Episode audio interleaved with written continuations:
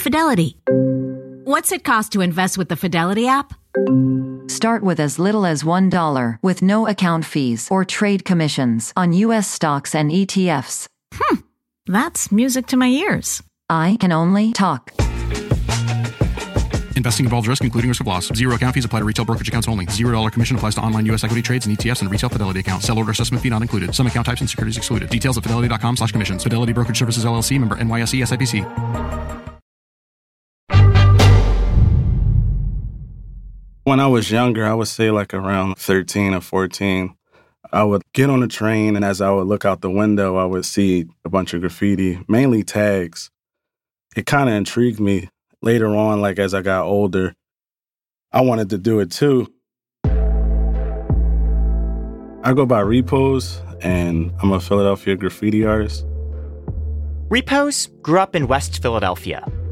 In high school, he began immersing himself in the city's graffiti culture, learning everything he could. He watched other artists as they painted.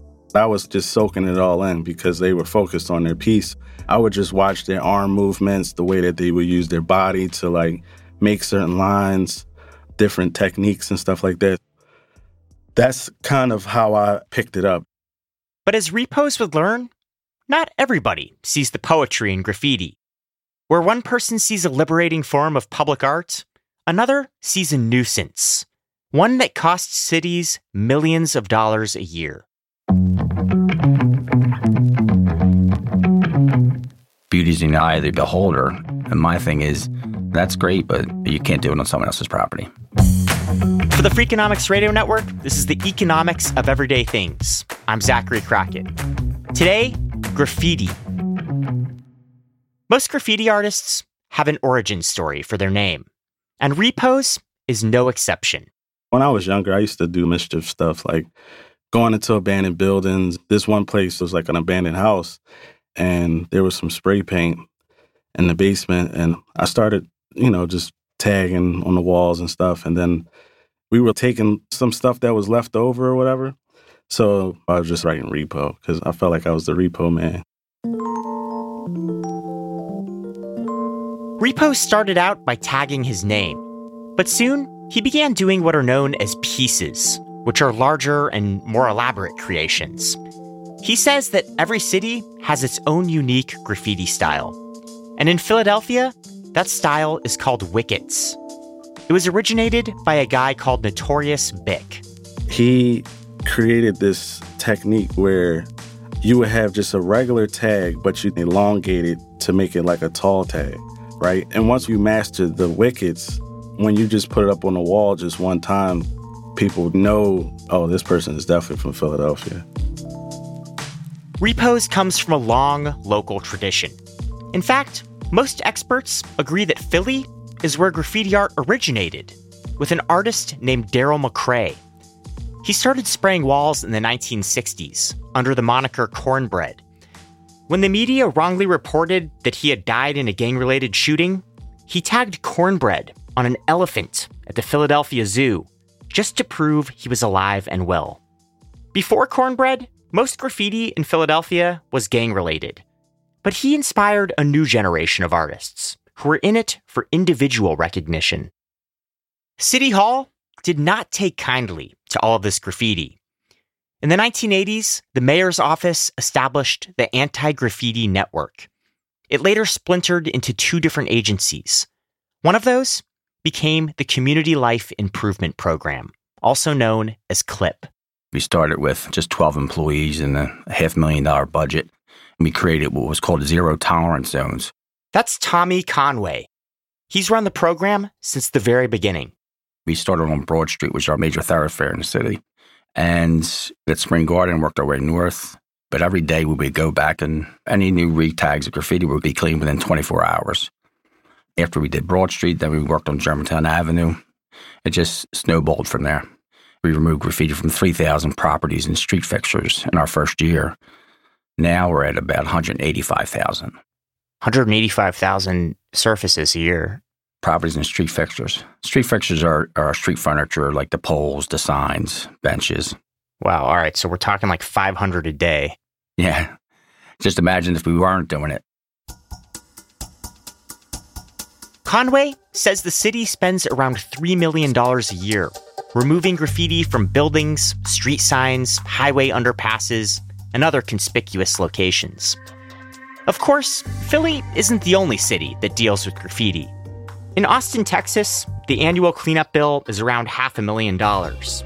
In San Francisco, it's 20 million. Most estimates suggest that altogether, the US spends around $12 billion annually on graffiti cleanup. Quick removal is our biggest deterrent. When they put it up there, we try and get it down within a couple days. And we've been pretty successful at that. The services that CLIP provides are free. You just call the local non emergency complaint line to file a graffiti report, and Conway sends one of his 14 in house crews to clean it up. Other big cities, like New York, Chicago, and Los Angeles, handle graffiti removal in much the same way. It's become a necessary city service, and Conway says the work has benefited everyone. When you have graffiti in your community, it's a sign that folks don't care and lawlessness and graffiti unchecked breeds other graffiti. So it just continue and then creates trash and litter and the sense of hopelessness. So cleaning it up was very good for business. Some reports have suggested that graffiti leads to reduced retail sales, declines in property value, and lost revenue from less ridership on transit systems. There isn't a lot of hard data to back up those assertions, but Conway takes them to heart. He says that last year, Clip received around 30,000 calls for graffiti removal, and that they take down pretty much everything that gets reported. Only a few exceptions are made.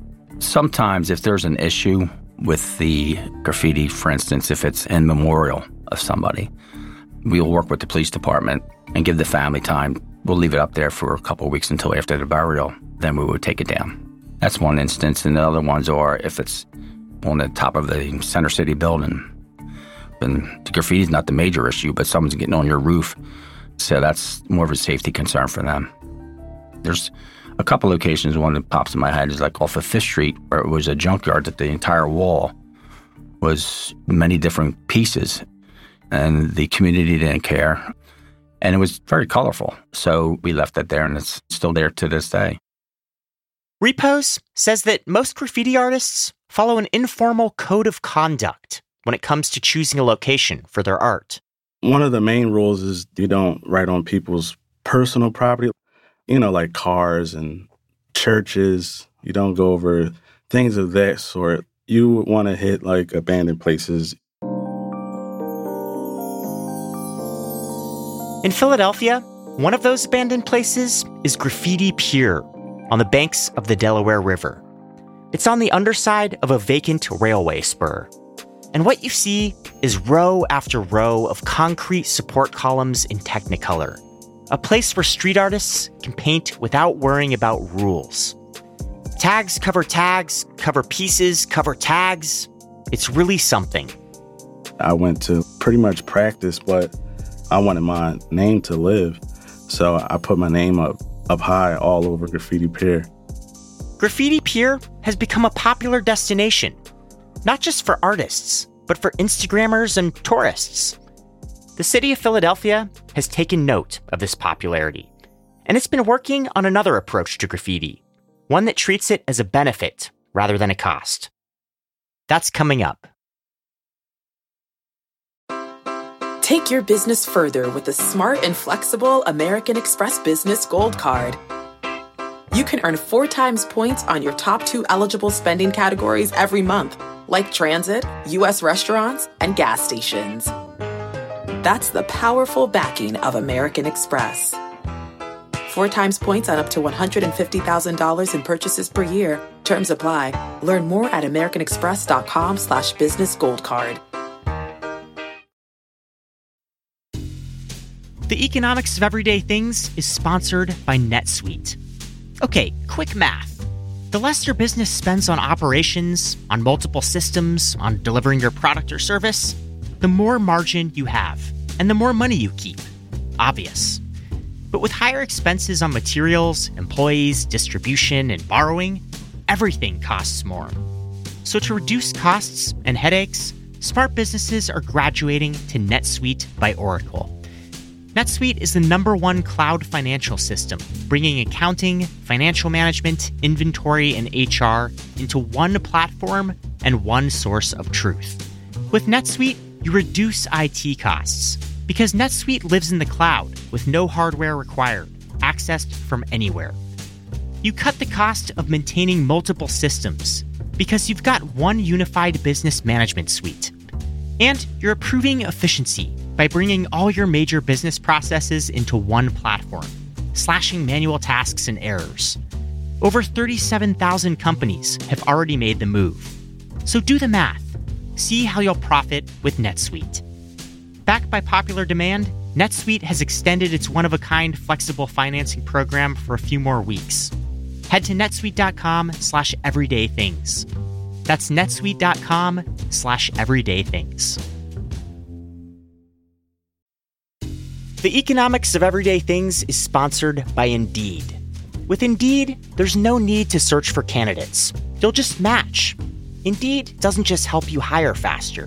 93% of employers agree Indeed delivers the highest quality matches compared to other job sites, according to a recent Indeed survey. Ditch the busy work. Use Indeed to connect with candidates faster by scheduling, screening, and messaging. Leveraging over 140 million qualifications and preferences every day, Indeed's matching engine is constantly learning from your preferences. So the more you use Indeed, the better it gets. And listeners of this show will get a $75 sponsored job credit to get your jobs more visibility at Indeed.com slash everydaythings. Just go to Indeed.com slash everydaythings right now and support our show by saying you heard about Indeed on this podcast. Indeed.com slash everyday things. Terms and conditions apply. Need to hire? You need Indeed. In the early 1980s, Philadelphia's approach to graffiti was mostly punitive and focused on removal. But the city realized that something positive could come out of this public art. So they brought in a young artist named Jane Golden to convince taggers to paint city funded murals instead. I started talking to graffiti writers, trying to understand why they wrote on walls and trying to figure out how we could design a program that would be palatable and not punitive. Because I was really taken by a lot of the graffiti art I saw around the city. And it was sort of reminiscent of abstract expressionism to me. So I felt like, oh, there's a lot of talent out there. At first, she met resistance from graffiti artists there were a contingent of young people that just wouldn't sign up for that. I'd meet them wherever they wanted to meet, behind a rec center, like a corner store. And so I had a connection to the broader graffiti world. And I think I understood that rebellion and the desire to live outside the system. And the challenge didn't stop there. Then the resistance came from the formal part of the art world because people would say to me, You all are not doing public art. And I'd be like, well, we're in public doing art. So what do you think we're doing? Golden eventually convinced both sides that street art could add value to the city. Today, she's the executive director of Mural Arts Philadelphia, the largest public art program in the country. By most accounts, Mural Arts has been a success. The city now has around 4,000 murals. And earlier this year, USA Today designated Philly the best city in America for street art. In 2015, the Yale School of Medicine published a study showing positive effects on the mental health of both the artists and the neighbors where such projects were installed. But artists like REPOZ say that while the program has done meaningful work, things are complicated. I've done murals with mural art, so I kind of play both sides. I don't mind working with them. I don't feel like it's selling out. My thing is, why do they put certain murals in certain areas? Is it for gentrification reasons? Because it just seems like that for me sometimes.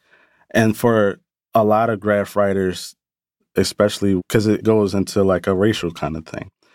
So you do have black people who write and you have white people who write, but what are the murals really for? Are they really beautifying the city or is mural arts using people of color to capitalize off of what they do as an art?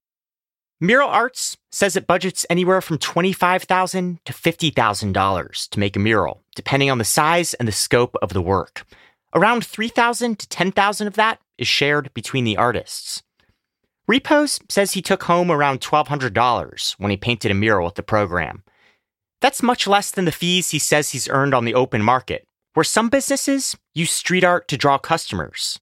If I go get a wall on my own, I can make 40,000, 60,000 depending, you know. So there's definitely a big difference. I've worked with Foot Locker. I've worked with regular residential people, but for the most part, I just reach out to people in the community. Now, the big question here is whether or not the city's efforts have led to a decrease in Philadelphia's graffiti problem. The answer is sort of.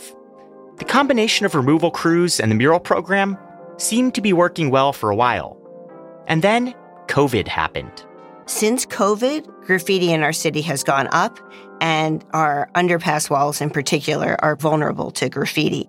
And this is a puzzle for me, right? Because for so long, it was not the case. Tommy Conway of Clip has a theory. The pandemic created a whole new breed of graffiti vandal because people were stuck home, they were bored. It took us probably a good two years to get it back under control to where it is today. REPOZ says that these days, he and his fellow graffiti artists are again outmatched. They're winning big time. And whenever Tommy Conway's removal crews feel like they're up against an impossible task, he likes to remind them of a simple fact. I like to just tell the guys we have more paint than they do. For the economics of everyday things, I'm Zachary Crockett. This episode was produced by Julie Kanfer and Sarah Lilly, with help from Lyric Bowditch. It was mixed by Jeremy Johnston.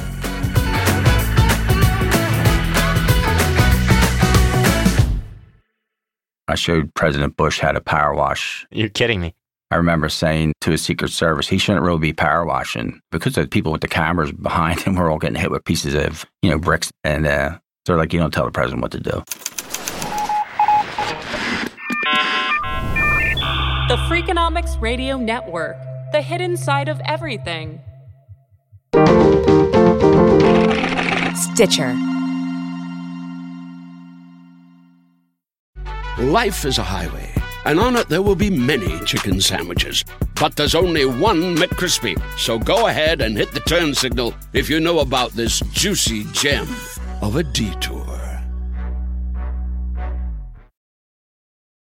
At Capella University, you'll get support from people who care about your success. From before you enroll to after you graduate, pursue your goals knowing help is available when you need it. Imagine your future differently at capella.edu. When you need mealtime inspiration, it's worth shopping Kroger, where you'll find over 30,000 mouthwatering choices that excite your inner foodie. And no matter what tasty choice you make, you'll enjoy our everyday low prices, plus extra ways to save, like digital coupons worth over $600 each week. You can also save up to $1 off per gallon at the pump with fuel points. More savings and more inspiring flavors make shopping Kroger worth it every time. Kroger, fresh for everyone. Fuel restrictions apply.